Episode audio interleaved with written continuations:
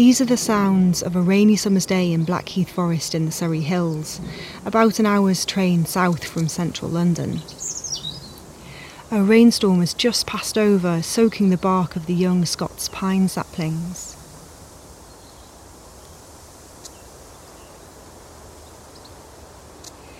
My name is Liz K. Miller, and this is a short podcast that introduces my listening practice through two of my favourite recordings.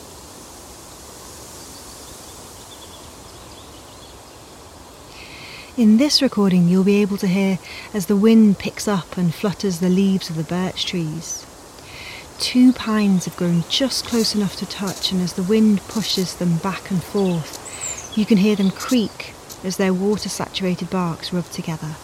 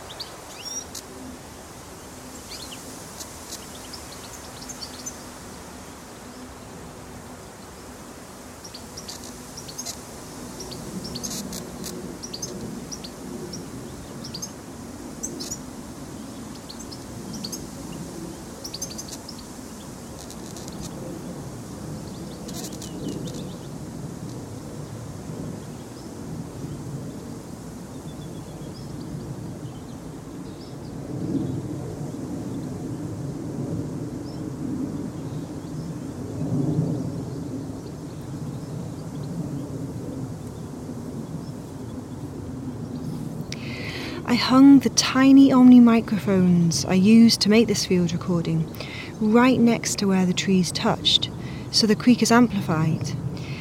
This is a sound that would normally be hidden amongst the other sounds that you can hear in this recording the birds, the wind, and the planes going overhead to Gatwick Airport.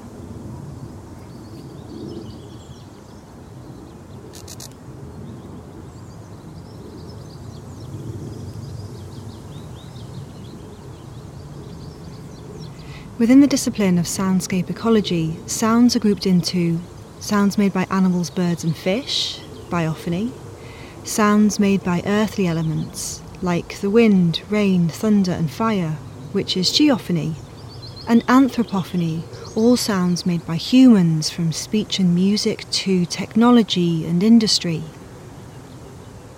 And my work asks where do the sounds made by trees fit into all of this?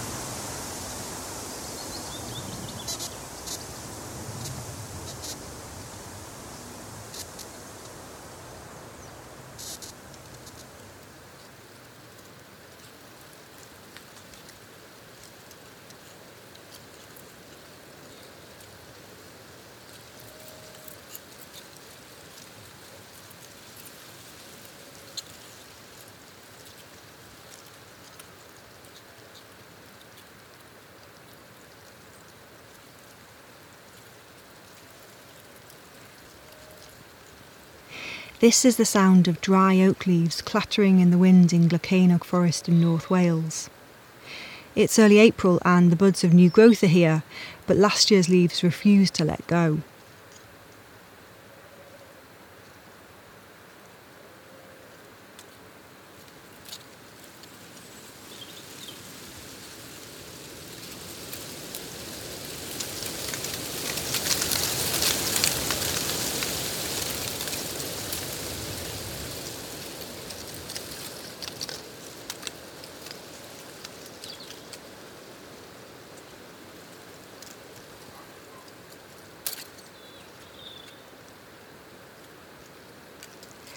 Listening to the susurration of the leaves makes me think about where the sounds of trees might fit into the biophony, or the geophony, or the anthropophony. Trees are alive, so they're not an earthy element, but they're not animals, so they're neither biophony nor geophony, and they're certainly not anthropophony. Trees are essential to the forest ecosystem, and yet their sounds have no place in our classification.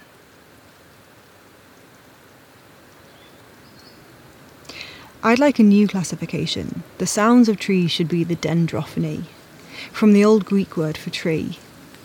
But in my work, I also like to call them sylvan sounds, from the Latin for wood or forest.